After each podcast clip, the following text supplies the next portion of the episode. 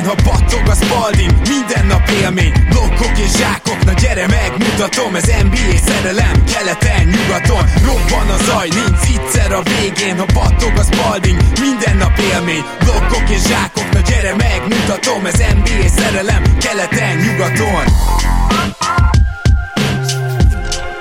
Éj jó! Szép jó napot kívánunk mindenkinek! Ez itt a Rep City keleten-nyugaton podcast a mikrofonok mögött kivételesen Agárdi László és Rédai Gábor. Szia Laci! Szia Gábor, köszönöm a meghívást. Lacit azért is hívtam, mert mindenképpen szerepelt volna ma, ugyanis az első csapatunk a Los Angeles Lakers lesz, de így ő lesz a mai második házigazdánk is, mert a második csapat pedig a Houston lesz, ahova természetesen külön kis elemzőt hívunk. Laci, hát egyrészt köszi, hogy beugrottál Zoli helyett, másrészt pedig uh, el kell mondanunk, hogy nem véletlen, hogy Zoli most nincs itt, reméljük a következő adásra már itt lesz, mert hogy szerintem kedves hallgatók hallottátok a hangján, hogy van némi probléma ezzel a torokgyíkkal, nyilván nem az, de azzal, amiben szenved, és akkor mondta neki az orvos, hogy akkor most a hangszálai meg megőrzése érdekében így csöndben kell maradnia egy pár napot. Úgyhogy ebben nem nagyon fér bele a másfél órás podcastelés, Éppen ezért most a lakers és a Houston nélküle nézzük át.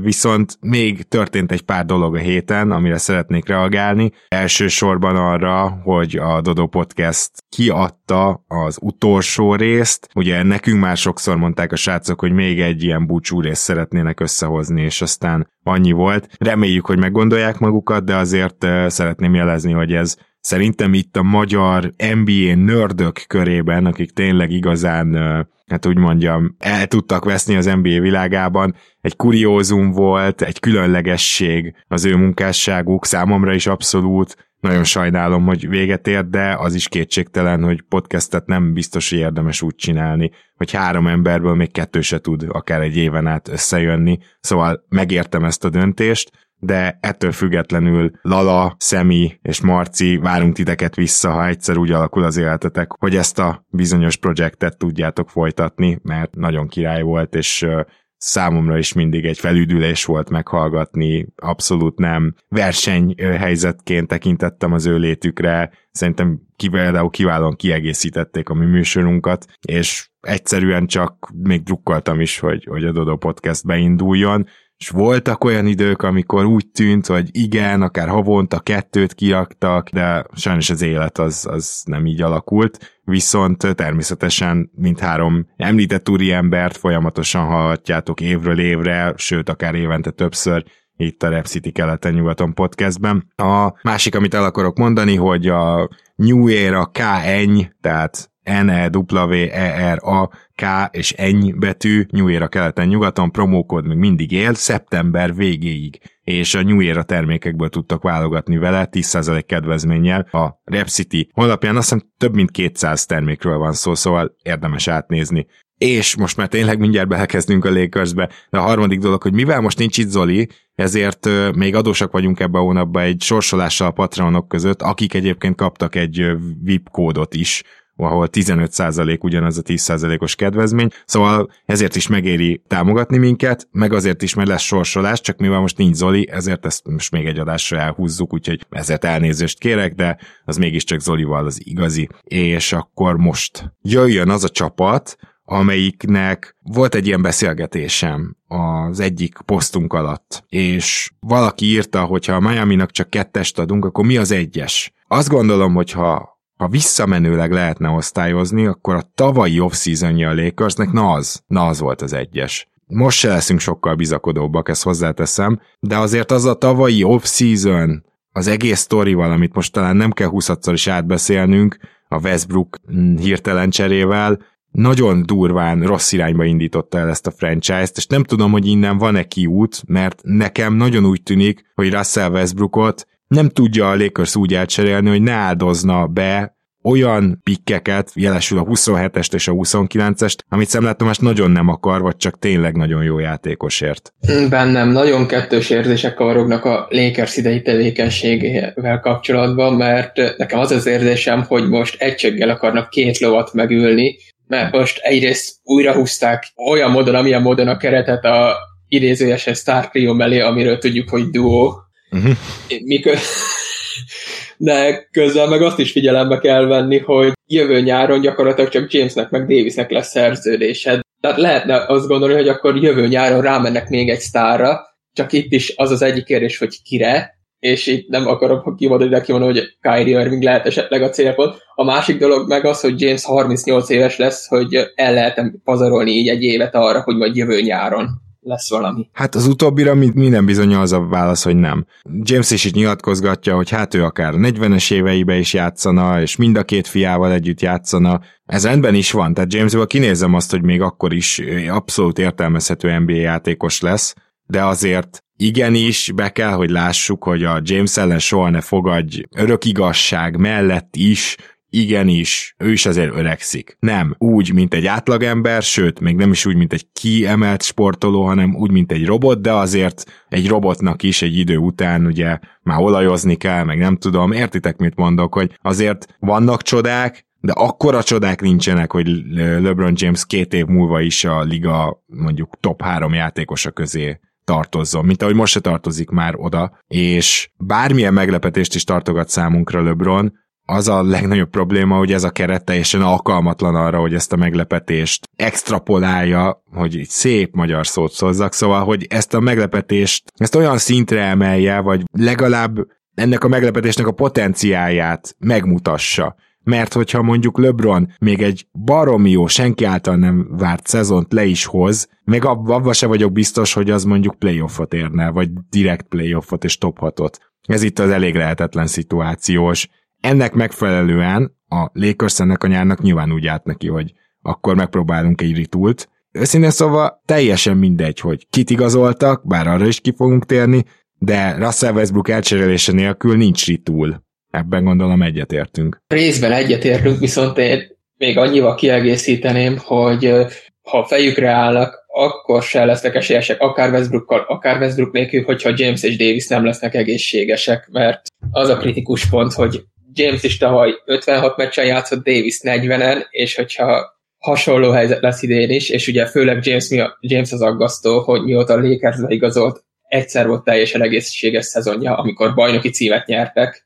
Hát Úgyhogy... igen, mert érted, azért itt LeBron James nem úgy kellett volna kezelni, hogy akkor adott, hogy ő minden szezont végig tol franchise player szinten, és szóval most már abban az állapotban kéne lenni, hogy James tudott pihentetni, hogy néha le tudod venni a terheket a válláról, de hát ez nem történik meg. Tehát amikor James játszik, akkor ő neki abszolút naprendszer játékosként kell cipelni a terheket a vállán, emellett kéne védekezni, amit így senki nem csodál, hogy az alapszakaszban nem visz túlzásba. Nyilvánvalóan ebben nagyon beleszámít az is, hogy Anthony Davis még a mostani Jamesnél is bőven sokkal sérülékenyebb. Igen, és ettől függetlenül tényleg igaz, hogy Westbrooktól meg kellene válni ahhoz, hogy ebben a szezonban is bármiről beszélgessünk, csak akkor megint visszakanyarodunk oda, hogy az mennyibe befolyásolja a következő nyári terveket, mert a sokat pletkált Pacers cserénél is ez volt a legnagyobb gond, hogy Buddy Hield és Miles Turner, akiket emlegettek, hogy jöhetnének, hogyha a Lakers adná mindkét első körösét, hogy egyikük biztosan, de lehet, hogy mindkettőjüknek még szerződése lesz a ezt követő szezonra is. És a Lakers ugye mindent úgy csinált, hogy 23-ra, vagyis egy év múlvára lejárjon minden gyakorlatilag. Hogyha megnézitek, akkor konkrétan cap space lesz a következő nyáron a Lakersnek, és már sokat emlegettük azt, hogy gyakorlatilag megszűnt létezni a free agent szezon, és már ilyen igazolások nem nagyon vannak, de ha van olyan csapat, akinél talán nem szűnik ez meg ez a lehetőség, az mégiscsak a Lakers, bár egyetértek veled, a leglogikusabb még mindig az, hogy Kyrie Irvingre mennének rá, szóval ez, ez meg ugye, hát ez azért kérdéses, hogy, hogy milyen hatásfokkal működne. Viszont volt egy draft, és talán ezzel kezdődött a nyár, és őszintén szólva itt van a számomra a legfényesebb pontja a Lakers off-season mozgásainak mert Max Christie nem csak, hogy egy szerintem elsőkörös szintű játékos, és egyébként több előzetes draft várakozás szerint is, hanem ráadásul még jól illhet ez a csapathoz, mert nem csodálkoznék rajta, hogyha játszania kéne, hogyha lennének olyan szakaszai a szezonnak, amikor Max Christie bizony kőkemény perceket kap. És kettes, de akár szerintem hármas poszton is használható, azt gondolom, hogy megvan benne a 3 potenciál, de még talán egy kicsit több is, tehát nekem az ő húzása az olyan szempontból is tetszett, hogy azért a jövőre nézve is muszáj most már egy nagyon picit elkezdeni építeni ezt a lakers Nem lehet minden évben így jolózni, mert annak látjuk, hogy mi az eredménye. Ugyanakkor én nála tartok attól, hogy ebben a szezonban még ő se lesz annyira impact játékos, még akkor se, hogyha meg kell kapni a lehetőséget, mert egyszerűen nem nagyon lesz vás, akit be lehet tenni. És nála az lesz a kritikus, hogy mikorra lesz egy megbízható triplája, mert azért az egyetemen nem volt annyira megbízható a triplázása, és a nyári ligába se estek a dobásai. Nála azt mondhatom, hogy csak ez hiányzik ahhoz, hogy már most egy roleplayert, jó roleplayert lássak bele. Igen, és hogyha van egy James és ráadásul egy Westbrookon is, akkor ez az egyik legfontosabb, hogy tudjon triplázni. Hát a tavalyi csapatnak konkrétan annyira tragédia volt a spacingje, hogy ez már megölte őket támadásban is, hiába, hogy egyéni képességekben még mindig azt mondhatjuk, hogy extrém jó támadójátékosok alkották a keret hát első pár helyét. De hát ez, ez nem számít, hogyha az ellenfél be tud ellenet tömörülni, hogyha nagyon könnyű védekezési terveket adsz gyakorlatilag az ellenfélnek, de hát amellett sem menjünk el szó nélkül, hogy a Lakers az előtti védekezése teljes mértékben összeesett, és minden egyes igazolást és minden egyes játékost, akit megszereztek, ennek fényében érdemes nézni, hogy itt a 3D hiányzik ebből a csapatból, mind a kettő. És akkor a legnagyobb igazolás ehhez képest ugye Lonnie Walker lett. És itt megállnék egy picit, a Lakersnek volt egy luxusadós MLA. Ez a bizonyos luxusadós kivétel, mid-level exception, ez Otto Portereket ért, vagy Di Vincenzo-t, vagy mm, mondjuk még példát. Szerintem így is elegendő, hogyha hozzáveszünk azt, hogy egy olyan játékosról van szó, akiről lemondott a Spurs. Amit akarok ezzel mondani, igen, hogy Lonnie Walker gyakorlatilag négy év alatt nem mutatott meg az atletikusságán kívül semmit. Az advanstatok utálják, abszolút mínuszos volt vele a csapat elől-hátul. Egy atletikus játékos, aki néha tud dobni, de általában nem, akit láttunk már védekezni, de általában rossz benne, aki le tudja ütni a labdát, hogyha egyenesen kell futni lerohanásban, ez az, amit ugye a Lakers próbált csinálni egy picit Westbrook kedvéért, és hát elég nagy katasztrófa volt. El is mondtam mindent, amit el lehet róla mondani, és még azt lehet felhozni, hogy hát igen, de fiatal. Hát, ha még tud fejlődni, és én ezt nem tartom nagyon-nagyon rossz indoknak, de hogy most gondoljuk már át, hogy mit mondtunk a Lakersről, mi hiányzik, a 3 és a D. Hát én szerintem nagyon nagy mág kell ahhoz, hogy Lonnie Walker ebből még árnyékaiban is hozzon bármit. Én most nehezen állom meg, hogy van ne kezdjek el röhögni, mert ahogy leírta Lonnie Walker, azzal gyakorlatilag leírta az összes többi érkezőt is, mert Drog Brown Jr. atletikus, néha tud dobni, de nem, viszonylag fiatal. Csak ugyanez, így van. Mondjuk nem annyira fiatal, de Juan Toscano Anderson is atletikus, ugyanez. néha tud dobni, többnyire nem, akkor jött Damian Jones, aki szintén atletikus, hát tavaly kacérkodott néha a triplával, de nem annyira tud dobni, jött Thomas Bryant, aki sérülés előtt atletikus volt, aztán most meglátjuk.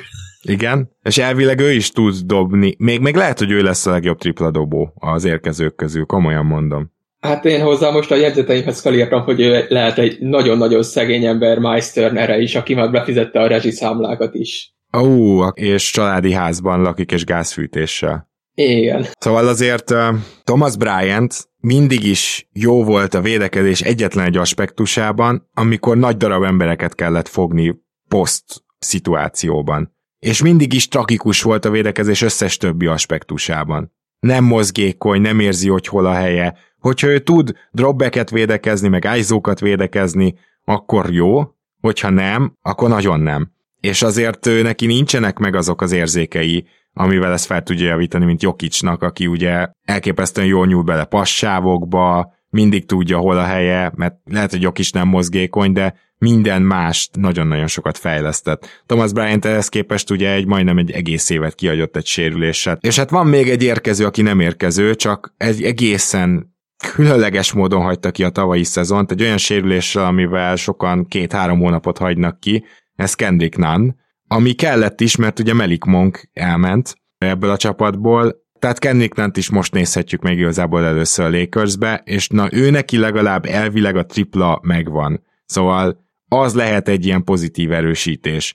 Elment ugye Horton Tucker is a cserében, és kicsit kicserélődött ez az egész gárda, és érkezett ugye Patrick Beverly, na ő 3 tehát talán messze a legjobb igazolás, ezt kimondhatjuk, de kicsit olyan érzésem van, nem tudom, egyetértesz Laci, hogy mintha a tavait egy picit újra játszanák, csak másokra tesznek fogadást, hogy na majd ez fog bejönni, na majd az fog bejönni. Ahogy, ahogy tavaly Taylor Horton Tuckert gondolták majd a nagy 3 játékosuknak, úgy majd idén Lonnie Walkerre tesznek, ahogy tavaly Melik Monkra gondoltak impact játékosként, ami azért ugye nem volt, most majd Kendrick Nánra tesznek, picit, mint hogyha a tavalyi gondolkozás feljavított verzióját látnánk idén nyáron. Teljesen egyetértek, és még Austin Reeves nevét dobnám be. Szurkolói körökbe azt tapasztalom, hogy kezd már-már Alex Caruso státusba kerülni, hogy ő a kis kedvenc, akitől esetleg sokat lehet várni. Én vele kapcsolatban is kicsit szkeptikus vagyok. Én is kedvelem a játékát, meg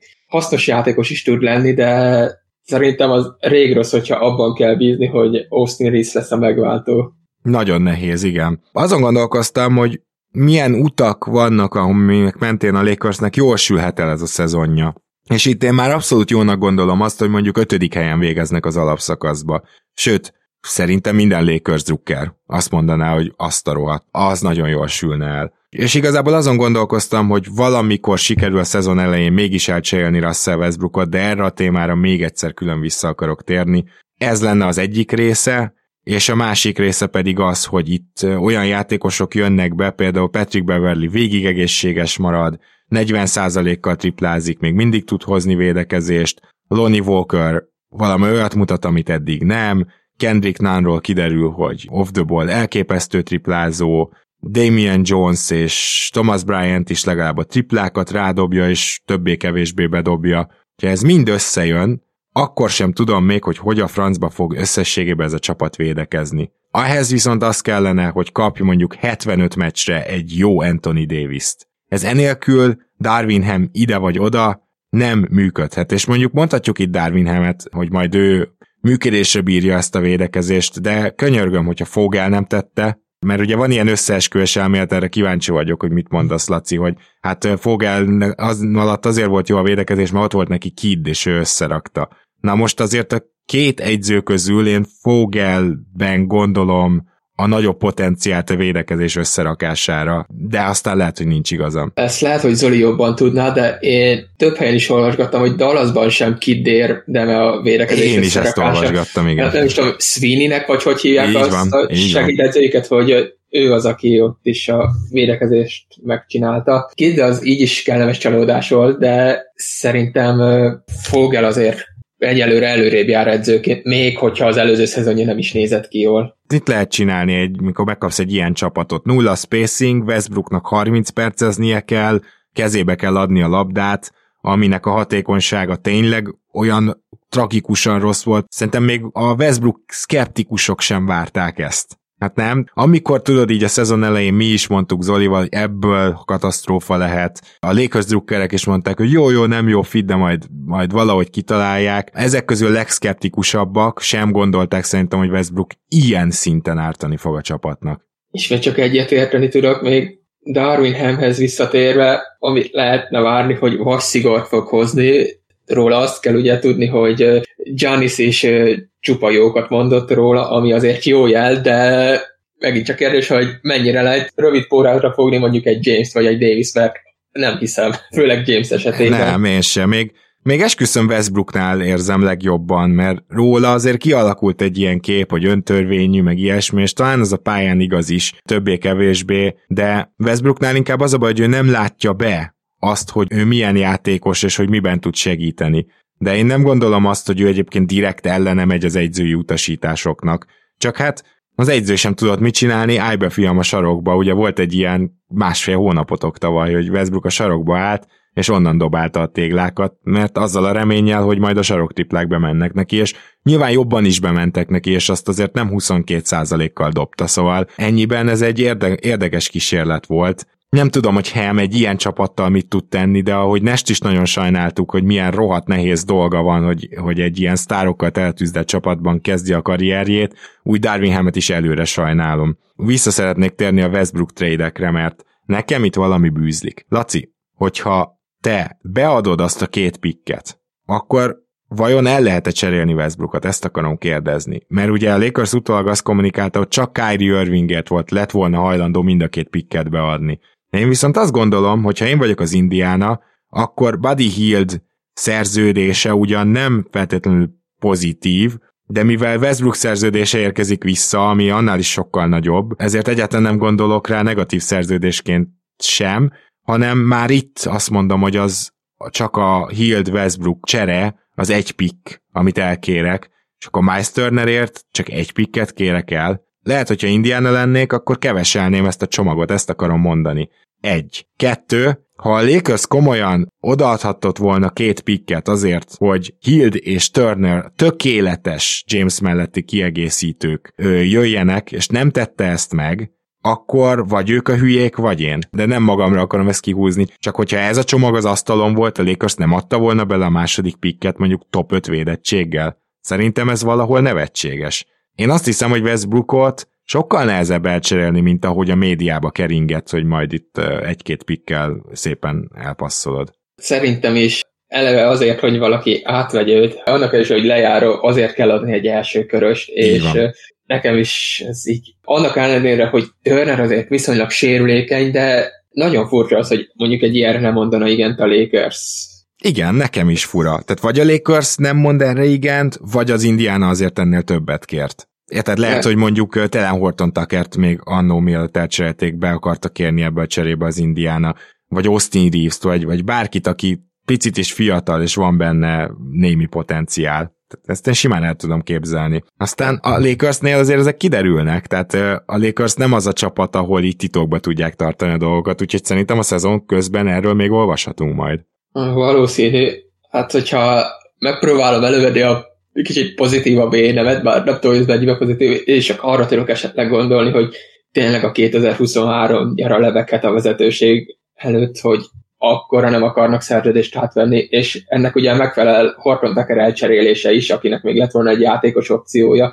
Márban nem tudok bízni, ha meg nem ez áll mögötte, akkor tényleg valami nagyon bűzlik. Na jó, amit mondtam ezzel kapcsolatban, a gondolatkísérlettel kapcsolatban, hogy ugye hogy lehet jó a Lakers, nekem a legnagyobb problémám, hogyha elkalandozhatunk így a jóslatok felé, a legnagyobb problémám ez, hogy ha ez a csapat véletlenül megtalálja a spacinget, erre talán van némi esély, mondom Nannal, a két centerrel, esetleg, hogyha valahogy Lonnie Walker is tud triplázni elfogadható módon, Patrick Beverly, ő benne még talán meg is lehet bízni, de neki meg egészségesnek kell maradni.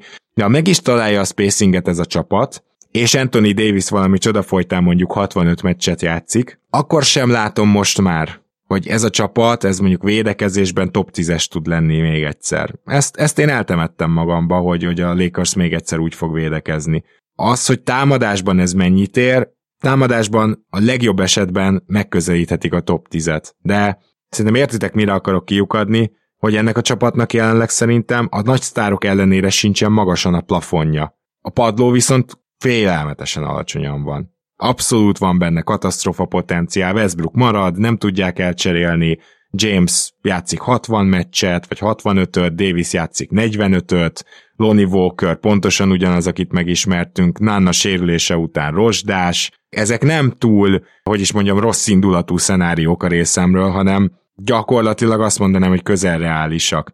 Damian Jones hiába próbált triplákat dobni, nem fog neki bemenni. Thomas Bryant egy egyéves sérülésből tér vissza, Troy Brown és Toscano Anderson nem tud impact játékos lenni, és végigjöttünk a kereten. Szóval csak azt mondom, hogy ezek, ezek reálisabbnak tűntek, amiket most mondok. Talán az nem reális, hogy ebből mindegyik ilyen rosszul jön ki, de szerintem ennek a csapatnak az alja, az, az igaz, az megint az, hogy még play-in sem lesz. Tartok tőle, hogy megint igazad van. Én úgy gondolom, hogy akkor fog mondjuk aranyjában bejutni a rájátszásra, tehát akkor lesz meg az első hat hely, hogyha mondjuk ilyen nem is top 10, hanem mondjuk top 8 védekezés lesz, amit nehéz elképzelni egyelőre. Így, de majd, ha látjuk már egy 20-30 meccsen játszani a lakers akkor már lehet, hogy okosabbak leszünk, de én most reálisan azt mondanám, hogy ez egy play-in csapat, hogy szerintem az azért meg lesz, mondjuk ott is vannak különbségek, hogy nem mindegy, hogy hetedik vagy tizedik, hát az is árulkodó lehet. Mond, mondok konkrétat, hiszen én már elkészítettem a saját kis táblázatomat, és bár a Lakersnél kétségtelenül még így is nagy ez az inga, tehát el tudok képzelni katasztrofális szezont, és el tudok képzelni mondjuk egy hát nagyon szélsőséges esetben 48 győzelmes szezont, 50 győzelmes szezont is, de jelen pillanatban 38 győzelemmel a Lakers nálam tizedik nyugaton. Én most megnézem a Portlandet, igen, tehát a Portlandnek beírtam a, a 41 győzelmet, amit hát lehet, hogy még lejjebb veszek, nem tudom, de tizedik csak a Lakers, ami play-in, de ez, ez az a kategóriájú play-in, amikor le, le vagy szakadva még az előtted lévőtől is. Őszintén szóval azt kívánom, hogy ne legyen igazam, mert LeBronnak nagyon-nagyon szeretnék még egy, egy igazi olyan szezont, contendinget nem látok bele, de ahol, ahol a playoffban még meg tudja egyszer mutatni magát és Anthony davis ugye kifejezetten kedvelem. Nem kívánok rosszat a Lakersnek, esküszöm, de ezt látom nagyjából realitásnak. Majd mindjárt jövök az osztályzatokkal, de először, Laci, te nagyjából hova tippelnéd most, ha muszáj lenne tippelned ezt a gárdát győzelmi számokban? Ez az 50% környéke reális lehet, aztán tényleg, hogy az most 39 lesz, vagy 43, de így ebben a magasságban. De tényleg azért, mert ismételni tudom csak magamat, hogy nagyon sok múlik azon, hogy mennyit játszik James meg Davis.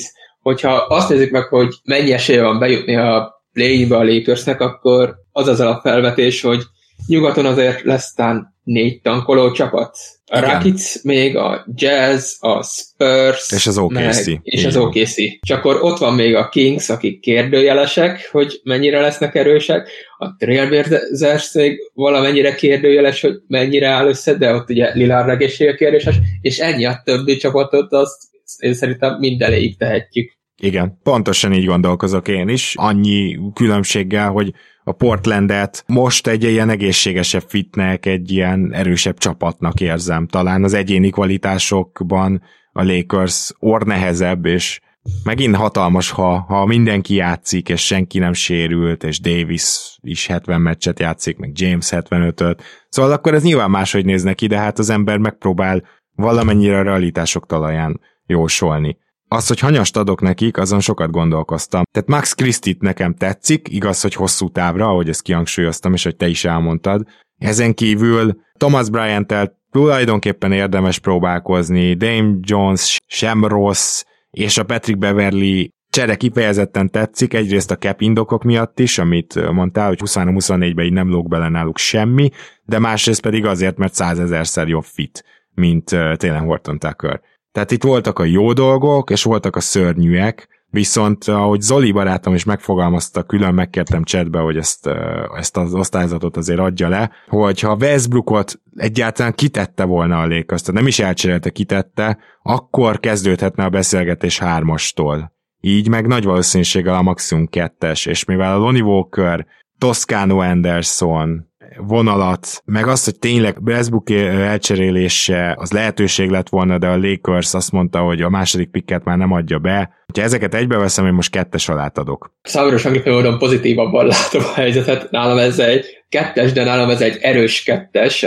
Nem megy át kétharmadba, de nekem őszintén szóval jobban tetszik ez a vonal, akik érkeztek, mint akik távoztak, mert végigveszük, hogy soroljuk fel, hogy hol játszik jelenleg Carmelo Anthony, Dwight Howard, Trevor Ariza, Avery Bradley, Wayne Ellington és DJ Augustin. Sehol. Pontosan.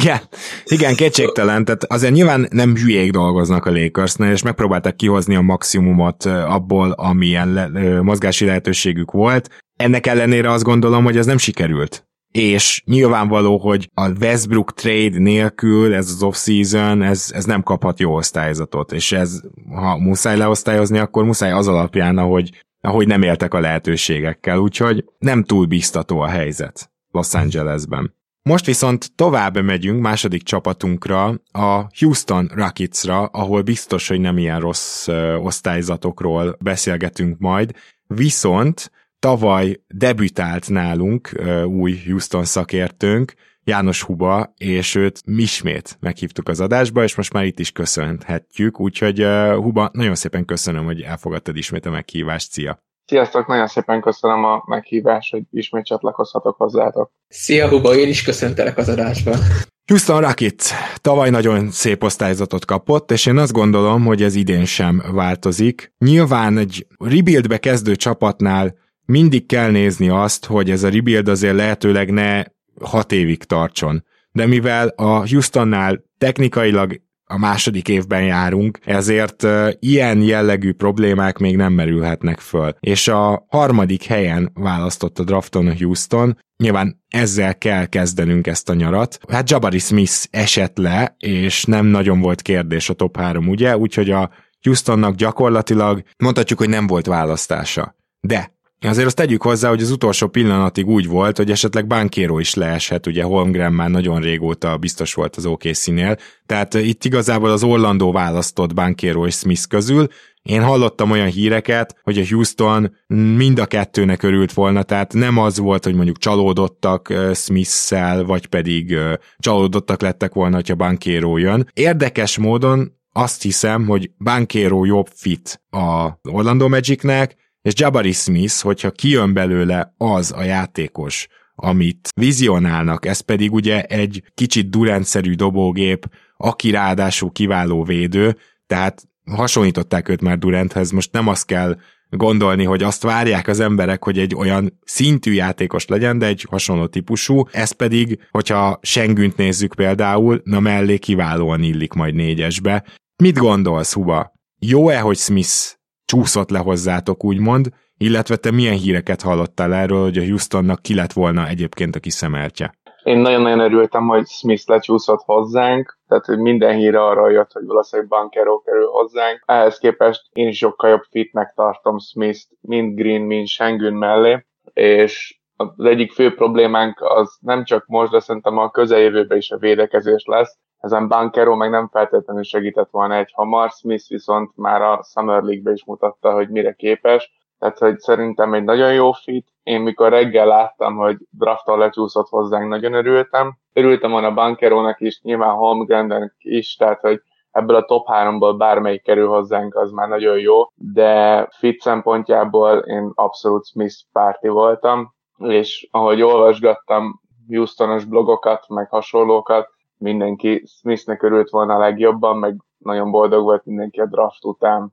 Na igen, és azért itt egy kicsit ez a mindenki jól járt szituáció, de azt is tegyük hozzá, hogy Houstonnak most jelen pillanatban semmi mással nem kell törődnie, mint hogy a jövő csapatát elkezdje formálni, hogy már mondjuk az év végén tudjuk azt mondani, hogy melyik az a négy játékos, aki ott lesz akkor is, amikor majd playoffba jut ez a csapat, ami egészen nyilvánvalóan nem ebben az évben lesz. Őszintén szólva még Smithnél is, mert én egy picit Smith potenciájában nem vagyok annyira biztos. Laci, erre csatlakozz rá, én csak annyit akarok mondani, hogy igen, látom Smithben ezt a nyers tehetséget, hogy jó dobó lesz, azt is, hogy kiváló védő, sőt, ebben majdnem biztos vagyok, de mondjuk abban nem vagyok biztos, hogy ő majd akár első számú scorerként, vagy például főleg playmakerként is megállja a helyét, de lehet, hogyha Green eleget fejlődik, akkor erre ez nem is kell majd, de mondjuk én ezért választottam volna bármelyik csapat helyében először Bankérolt, mert benne viszont van playmaking.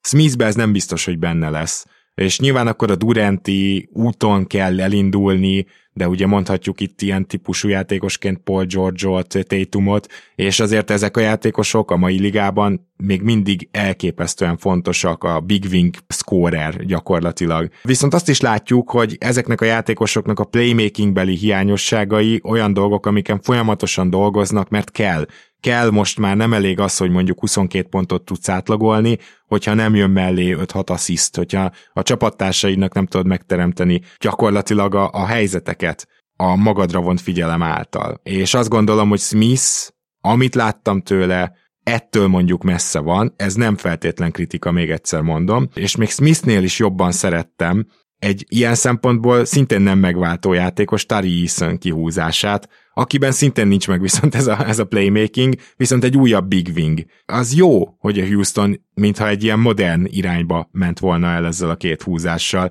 Smith szerintem a top három magas ember közül előzetesen a, talán a legalacsonyabb plafonna rendelkezik, viszont szerintem egyébként nála a legmagasabb a padló, hogy mert a Holmgren és Bankirona is el tudom képzelni, hogy vagy nagyon nagyot szólnak, vagy nagyon nagyot buknak, míg hogyha a Smith nem is feltétlenül váltja be a várakozásokat, akkor is egy korrekt, hasznos, talán borderline all játékos lehet belőle. Kicsit ilyen és... Jaren Jackson Jr. csak egyel kisebb verzióban, nem?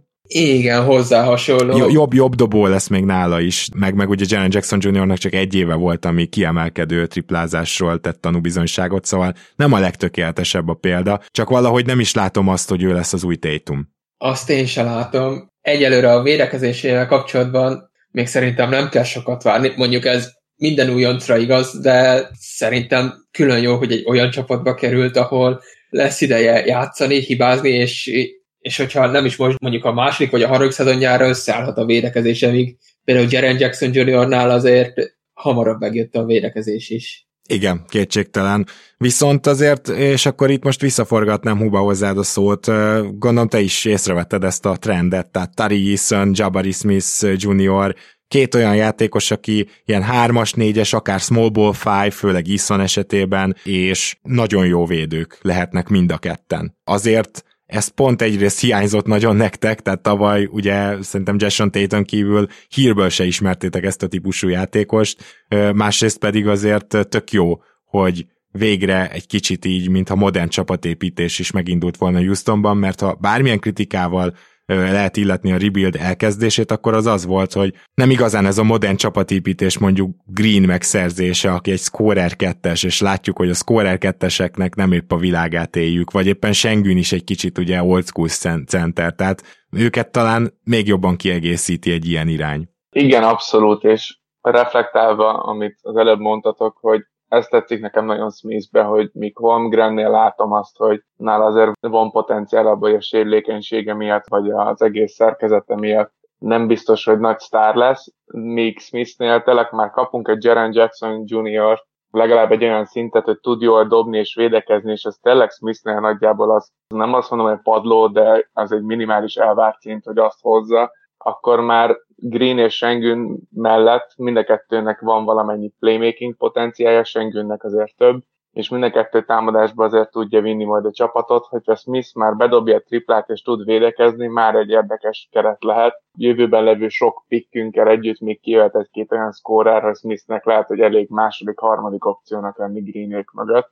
Tehát nekem azért nagyon érdekes ez az irány, hogy Smith került hozzánk, és Eason meg egy zseniális választás volt. Tehát, hogy én azt nem gondoltam volna, hogy azt fogjuk látni már a Summer League-be Eason-tól, hogy van scoring potenciál is benne, tehát hogy mindenki azt írt a draft előtt, hogy zseniális védő, viszont hogy a scoringgal lesz probléma. Ahhoz képest azért jöttek a 20 pontos meccsek, oké, okay, ez még csak a nyári liga, de jól nézett ki, amit csinált, és hogy zseniálisan pattanózott. Tehát ez számomra másik nagyon meglepő dolog volt, hogy azért jöttek 16 lepattanós meccsek tőle, tehát, hogy ez a két játékos tétel kiegészülve bekerül a Houstoni rotációba, akkor végre láthatunk valami fajta védekezést is. Hát igen. Ez meg majd utána Greenék dolgát szépen fogja könnyíteni, mert több könnyű kosaruk lesz. Ez pontosan így van. Meg hát ugye Tari Eason olyan típusú játékos, aki aki megosztó nagyon egy draft előtt. Tehát ugye az, hogy kedves hallgatók, ti is tudjátok, először a Cincinnati-ben, majd az LSU-ba volt középiskolá, bocsánat, főiskolán, és hát az első szezonjában ő egy 24%-os triplázó volt, de egyébként 1,3 kísérletből, tehát erre még nyugodtan rá lehet sütni, hogy annyira kevés kísérlet, minden esetben nem volt triplázó hírében, de a második szezonjára már 36%-kal dobta triplát. Itt is meg kell egyezni, hogy csak 2,4 kísérletből, de ez mindenképpen egy fejlődés, és akár lehet egy csapda is. És ezzel sok-sok NBA scout és sok-sok NBA csapat tisztában van, hogy ebbe a fejlődésbe így beleéled magad, aztán kiderül, hogy ő azért tényleg nem egy jó triplázó. Viszont én azt gondolom a Summer League alapján is, hogy nem néz ki olyan szörnyen az a dobó mozdulat, sosem lesz belőle 42%-os triplázó 3 játékos. Tehát ezt, ezt el kell engedni, azt, azt látjuk, hogy ő nem egy ilyen természetes shooter, de hogyha ő neki egy ilyen mechanikus PJ Tucker által fényesre taposott úton fejlődő triplája lesz, mondjuk a sarokból, az bőven elég, mert a csávó az egytől ötig végig tud védekezni mindent, és tényleg beleértem az egyest is, és tényleg beleértem az ötöst is. Tehát rohadt erős, a nagy centerekkel is szerintem talán Embiden kívül, meg Jokicson kívül tud majd bánni, és gyors is. Nagyon ritka kombináció. Én imádom nagyon ezt a pikket. De menjünk tovább még, még a draftról. Volt egy harmadik draft pick, ami szintén nagyon tetszik. Egy hatalmasat csúszó Ty Washington.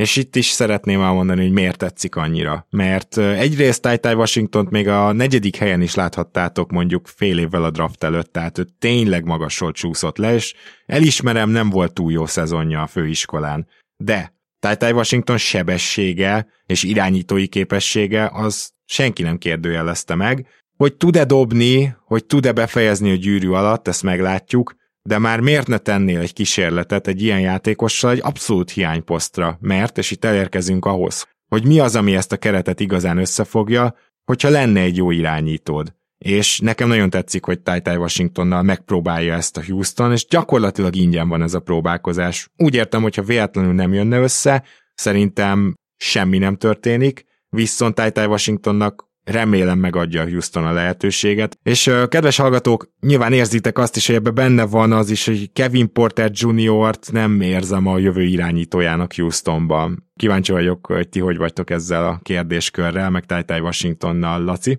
Rapid szerintem pont olyan helyzetben van, ahol el is várt, hogy vállaljanak némi kockázatot, mert azért nem véletlenül csúszott le az 1 per 29-ig Washington, de én mindig nagyra tudom értékelni, hogyha egy újjáépülőben lévő csapat inkább olyan játékosokkal próbálkozik, akikben nagyobb a kockázat, de nagyobbat is nyerhetnek vele, mint hogy a biztonsági megoldások felé indulnának el.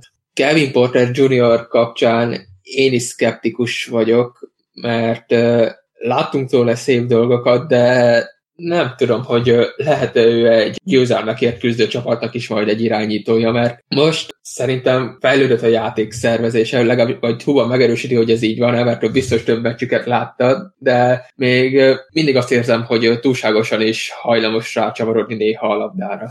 És a turnoverekről ne is beszéljünk, ugye gyakorlatilag amiért a Houston tavaly nem tudott egy 5-6 győzelemmel több, kicsit kultúráltabb mérleget összehozni, ami persze egy utólag nem baj, nem azért mondom, az egyértelműen az aladott labdák kérdésköre volt, amiben majdnem, hogy történelmi, sőt, azt hiszem történelmi mélységekbe sikerült szánkázni a gárdának, és szerintem itt Kevin Porter Jr. az egyik főkolomposa volt ennek. Abszolút. Kevin Porter Jr. hiába átlagolt egész szép assziszt számokat, tehát hogy ilyen szempontból látszik a fejlődés, tehát hogy azért 6,2 asszisztot átlagolt, Köri 6,3-at, tehát hogy már nagyjából azt a assziszt mennyiséget hozza, mint Janis vagy Curry, vagy két Cunningham, viszont mellett azért több mint három eladott labda meccsenként, erre még Brian Green kettővel, Sengün kettővel, és akkor még Schröderről ne is beszéljünk, mert neki is volt egy csomó tavaly, tehát igen, egy labdatemető volt a Houston, hogy vártuk előre is. Én még mindig azt mondom, hogy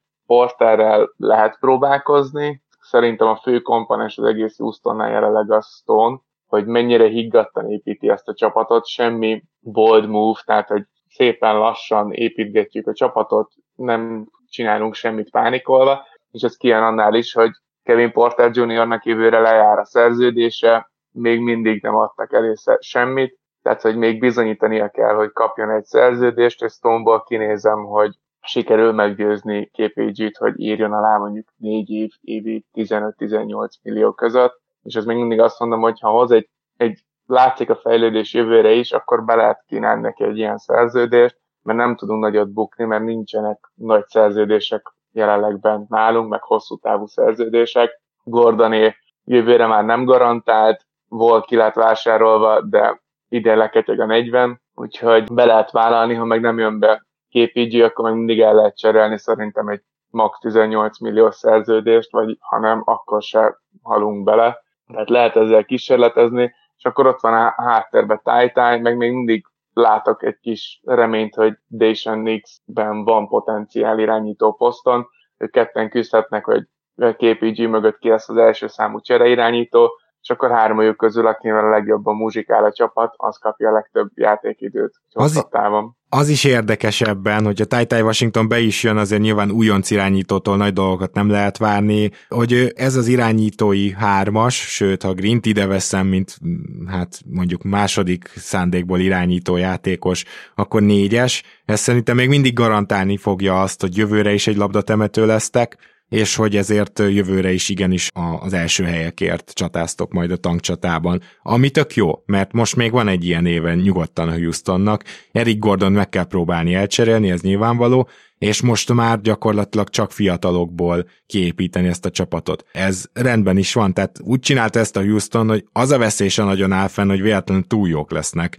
Hiába, hogy amúgy nagyon jó és tehetséges játékosok lesznek kettőtől ötig, mert azért nyilván az, hogy ki irányít, hogy mennyi labdát ad el, az nagyban befolyásolja a, a támadó hatékonyságot. Viszont én szeretnék még beszélni, és itt most megint Hubát kérdezném, két játékosról, aki, hát nem tudom, hogy csalódásnak mondja meg, de Josh Christophertől és Usman Garubától is egy picit többre számítottam, és most még Christopherbe tudok jobban hinni, de Garuba neki meg még rosszat is tett azt szerintem, hogy még tovább izmosodott, mert most már egy picit kezdi a mozgékonyságát is elveszíteni, de minden rebuildben vannak olyan fiatal játékosok, akik nem váltják be a hozzájuk fűzött reményeket, és még most sem kell leírni egyikőjüket sem, hogy esetleg egy későbbi jó Houstoni csapatnak a cseréi legyenek. Minden esetre én bennük most nem látok olyan sokat, és főleg Garuba a csalódás, mert én azt gondoltam, hogy ő lehet az a mozgékony magas, az a, az Adebayo típusú játékos, nyilván nem annyira jó, vagy Robert Williams típusú, aki egytől ötig tud majd védekezni, és lesz némi gyűrűvédése, és hát ez szerintem nagyon mellé ment ez a feltételezésem csalódáskeltő volt az előző szezonjuk mind a kettejüknél, de igazából én nem is vártam sokat így elsőre tőlük, főleg Garubától nem, tehát hogy reménykedtem, hogy már hasznos játékos lesz, de Garuba nekem még mindig az a játékos, akinek kell két-három év, mire az NBA-be felveszi a fonalat. És azért most is ott a spanyol válogatottban, ott is tud valamelyire hasznos lenni, tehát hát, aki azért... Azért aki vannak azért ott ilyen... is problémák. Vannak, de azért, hogyha valaki spanyol válogatott szinten már a rotációba tud kerülni, azt még nem írnám le. Tehát azért Igen. Garuba még mindig borzasztó fiatal. És így nagyon jó, hogy, hogy most már nincs Wood, ott van Jabari és Sengün, mögötte azért kaphat perceket Garuba, ha nem megy neki, akkor meg majd, nem tudom, Envaba játszik négyest, vagy Mártin játszik többet, és berakjuk Márjanovicsot szórakoztatni a közönséget. Tehát, hogy Gerubával lehet most is próbálkozni, azért én őt még nem engedném el egy-két évig, tehát, hogy vele lehet kísérletezni. Nekem Christopher nagyobb csalódás. Amúgy se láttam benne többet egy hatodik embernél. Az a potenciál még most is benne van, hogy mondjuk egy ilyen Lou Williams típusú játékos legyen, hanem is feltétlenül olyan szinten, viszont neki a, a hozzáállás az borzasztó kérdőjeles, tehát hogy nem bírja a kritikát, vannak hangok arról, hogy az edzéseken se ad bele mindent, most a Summer League alatt is meccseknél írtak neki Twitteren, hogy többet kéne passzolnia, meg ilyesmi, és mindenkit elhordott mindennek. Aha. Tehát, hogy ő még benne van, hogy ő egy Headcase. rák is lesz, a, igen, tehát az öltözőnek is fog ártani. Ilyen szempontból nem jó, hogy Greennek nagyon jó barátja, de még őt sem engedném el, lehet vele kísérletezni, de ő maximum egy jó csere lesz szerintem hosszú távon. Igen, ezzel egyébként teljesen egyetértek. A Houstonnak az irányvonala ezzel a Wood cserével egyértelműen az volt, hogy még, még egyszer rámenni a minél jobb draft pozícióra. Szerintem a csapatnál minden adott, mert az eladott labdák miatt nem tudnak se támadni, se védekezni majd. Tehát, hogy az eladott labdákkal az a legrosszabb, hogyha abba vagy nagyon rossz, hogy az mindkét oldalon bánt téged és ráadásul ennek a csapatnak a védő potenciája ebben az évben még nincs magasan. Hiába van most már akár 2-es, 3-as, 4-es poszton atletikus és jó wingvédő, de azért szerintem lesznek itt olyan kellemes pillanatok, amikor Tate, meg Eason, meg Jabari együtt van a pályán, Jabari Smith, és szerintem az a hármas, az már most is időről időre jó védekezést tud lerakni az asztalra. Még egy problémám van a Houstonnal, ami nem befolyásolja most természetesen majd az osztályzatomat, de ti meg vagytok róla győződve, hogy amikor majd a Houston befejezi a rebuildet, és amikor majd tegyük fel, hogy playoffért megy, nem biztos, hogy ez olyan messze van, lehet, hogy három év,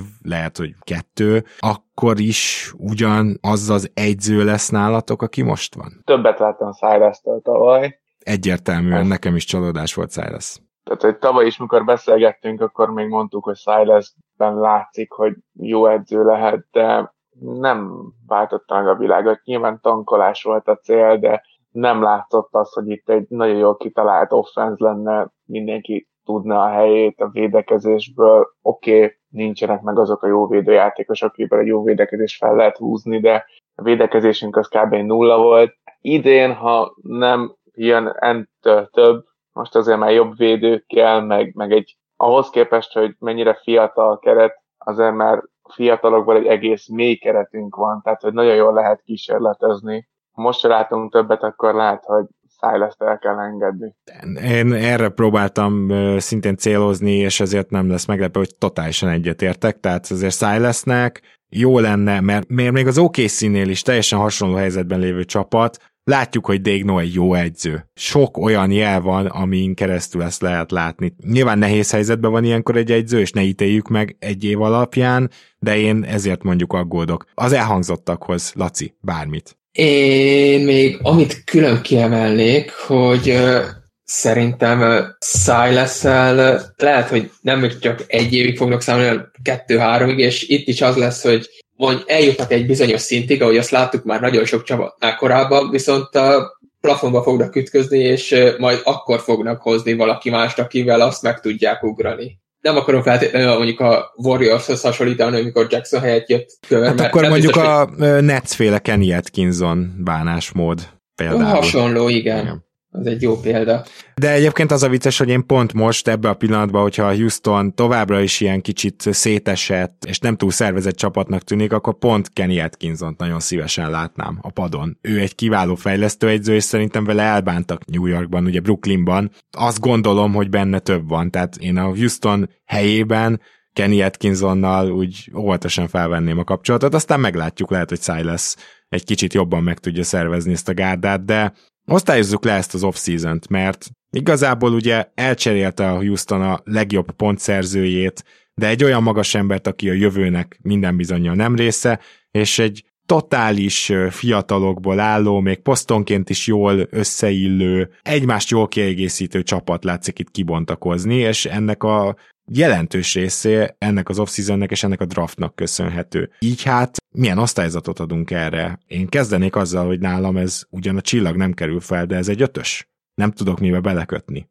Huba? Nálam is ötös, és amit már mondtam is, hogy ez Stone dicsérete, hogy semmit nem sietünk el, tényleg ez egy szépen végigmenő rebuildnek tűnik eddig, úgyhogy nálam is, nálam is ötös lesz, lehetett volna talán valami aprósággal többet kihozni, Gordon elcserélni valami, de igazából ezek már csak apróságok, hogy tényleg fel lehet rakni a csillagot. Nekem nálam is marad az ötös. Uh-huh. Tippelsz egyet? Hány győzelmetek lesz? Én azt mondom, hogy egy ilyen 23-25 győzelmünk lesz. Most már egy kicsit jobb védekezéssel, talán egy kicsit jobb támadójátékkal az meg lehet. A tavalyi 20-at azt nagyon jól betippeltétek, idén már, már hajlok egy kis fejlődésre.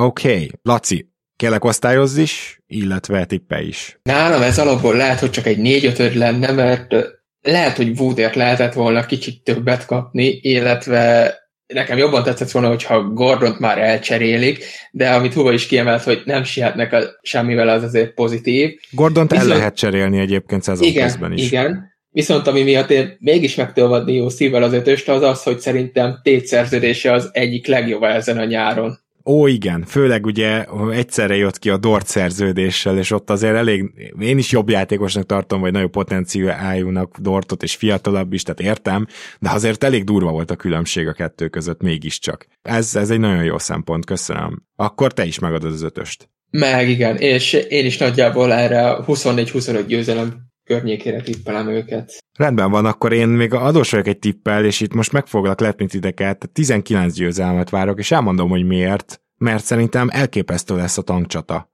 És tudom, hogy szinte már nincs is kit kiültetni Houstonban, de azt gondolom, hogy itt ez a négy csapat, a kifejezetten a négy nyugati csapat, és keletről tényleg talán csak az Indiana szállhat be ebbe a versenybe úgy igazán. Én, én azt hiszem, hogy az Orlandó is előrébb lesz ennél a négyesnél ott öldöklő küzdelem megy majd. És tudjuk, hogy most van két hát generációs tehetség legalább a következő drafton. És azért most már ezek az előrejelzések évek óta egyre jobbak és jobbak. És van kiért tankolni. Úgyhogy én azt hiszem, hogy nem feltétlenül azért mondom azt, hogy kevesebb győzelem, mint tavaly, mert ez rosszabb lenne ez a csapat, bár kétségtelen, hogy Wood kiválása az még rengeteg pontveszteség, tehát lehetne emellett is érvelni, hanem egyszerűen szerintem itt a csapatok az utolsó két hónapban mindent elkövetnek majd, hogy kikapjanak. Úgyhogy ezért 19 győzelmet várok csak a Houston-tól. Illetve még Zoli osztályzatával is adós vagyok, úgyhogy ezt bedobnám ide, hogy ő négy ötödöt adott a Houstonnak. Van-e bármi még Huba, ami esetleg benn maradt, amit Houstonnal kapcsolatban mondanál, illetve hát gondolom, hogy szeretettel várod, illetve várjátok a Houston magyar csoportjában a újdonsült drukkereket, akik egy ilyen újjáépülő fiatal csapatnak szívesen szurkolnának. Igen, várunk mindenkit, aki érdeklődik a Houston iránt. Próbáljuk most jobban aktivizálni a csoportot, most már nekem is több időm lesz erre. Még annyit szerettem volna reflektálni az előbb elhangzottakra, hogy igen, Woodert szerintem is kaphattunk volna többet, de annyira nem bánom, mert legalább így Sengün többet játszhat. A tétszerződése az szerintem is zseniális volt, tehát ez megint csak Stone dicsérete. Én pont azért tippeltem több győzelmet, mert annyi csapat fog most tankolni, hogy nehéz lesz mindenkit alulmúlni, és szerintem nem is lehet. Tehát itt azért sok látjuk, hogy hány csapat beláll a tankba, hogy mondjuk egy Vembenyamát megszerezzem, nem biztos, hogy, hogy őket alul tudjuk múlni, mert Green, ahogy az látszik, hogy felszedett jó pár kiló izmot, a eddigi hírek alapján egy ilyen 3-5 kiló izom került fel Greenre, és ahogy tavaly játszott év vége fele, mert meg lesznek azok a pontok, ami Woodnél kiesik, azt Schengen, Smith és Green el fogja vinni. Támadásunk jobb lesz, úgyhogy több győzelem lesz szerintem. Védekezésben ez a csapat utolsó lesz körülbelül. Vagy, vagy engem még az is meglepne, hogyha bottom háromból ki tudnának jönni. Mit gondoltak erről? Mert azért beszéltünk arról, hogy itt most védekezésbe érkezik erősítés, csak hát ugye első évesek. Nem vagyok benne biztos, hogy utolsók lesznek, de és főleg azért, amit te is mondta, hogy mekkora tancsata lesz, és reagálnék némileg a te tippedre. Nem biztos, hogy ez lesz, de nekem van egy ilyen érzésem, hogy a Houston nem a pofátlan tankolást fogja csinálni, hanem ők egyszerűen csak még nem lesznek olyan jók, és szerintem éppen emiatt mondjuk a Thunder meg a Jazz az mindenképpen be fog csúszni alájuk. Bőven benne van, hogy, hogy szóval ezt nagyon nehéz azért betippelni, hogy melyik csapat tud majd jobban tankolni, meg, meg hol lehet még kiültetni játékosokat, azért mert szinte mindenki csak fiatalokból áll, úgyhogy igazából ebben teljesen igazatok van, hát majd meglátjuk, hogy kinek lesz igaza, én most a Houston-t így tippelem, és ez valóban inkább egy, egy tipp, és, és a védekezésük egyértelműen az, amit még így féltek, hogy, hogy az, azzal még komoly gondok lesznek, meg, meg ahogy mondtam, a turnoverek továbbra is problémát okoznak majd, és azt se felejtsük el, hogy jelen pillanatban Sengün, nagyon örülök neki, hogy 30 percet játszik végre, még mindig falt problémákkal küzd majd, eladott labdákkal küzd majd, és azt gondolom, hogy azon kívül, hogy a gyűrű alatt feltegye a kezét, azon kívül még nem lesz igazán jó védő. És mondom ezt nagy-nagy Sengő rajongóként. Tehát egyértelmű, hogy, hogy meg akarom nézni azt a szezont, ahol Sengőn elvarázsol minket a posztmúvjaival, a passzaival, a tripláival, úgyhogy ez egy nagyon-nagyon jó játékos. De, de azért meg lesznek még a negatívumai is annak, hogy ő a kezdőcenter, csak ezt akarom mondani.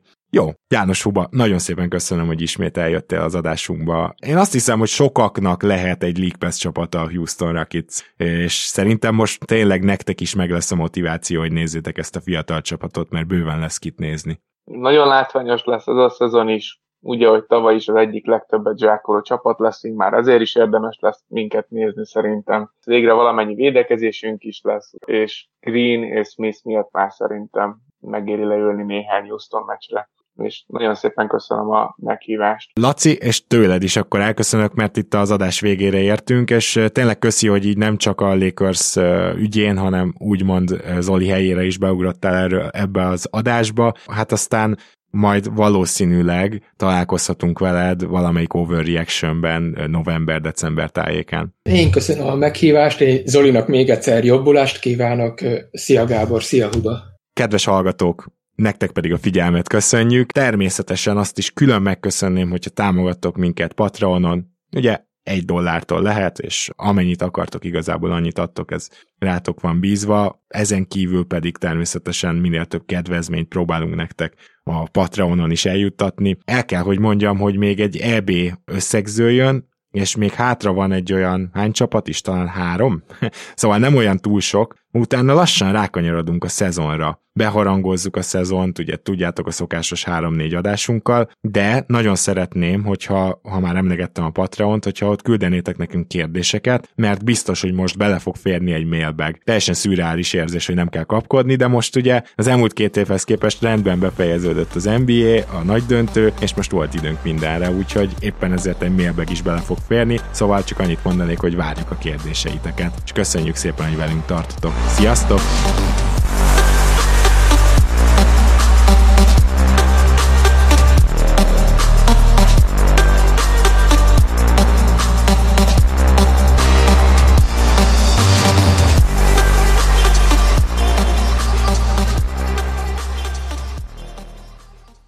Ha más podcastekre is kíváncsi vagy, hallgassd meg a Béton műsor ajánlóját.